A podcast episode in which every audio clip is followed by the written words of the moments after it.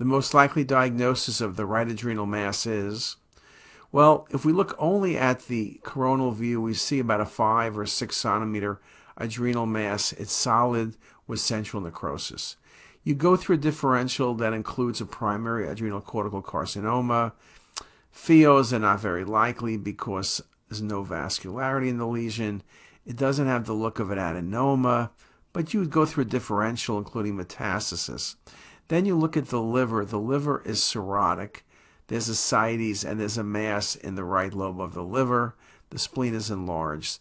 So now we're dealing with what I believe is a hepatoma or findings highly concerning for hepatoma. So now when you think of the adrenal, it's not going to be an adenoma.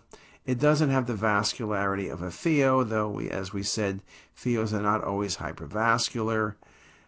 It could be a primary adrenal cortical carcinoma, but then how am I tying in the liver? In this case, this was hepatoma, and the hepatoma metastasized to the right adrenal. I've mentioned this before, but hepatoma going to adrenal usually is bilateral, and usually the masses are large. And this is just a really good example of a large metastasis from hepatoma to the adrenal.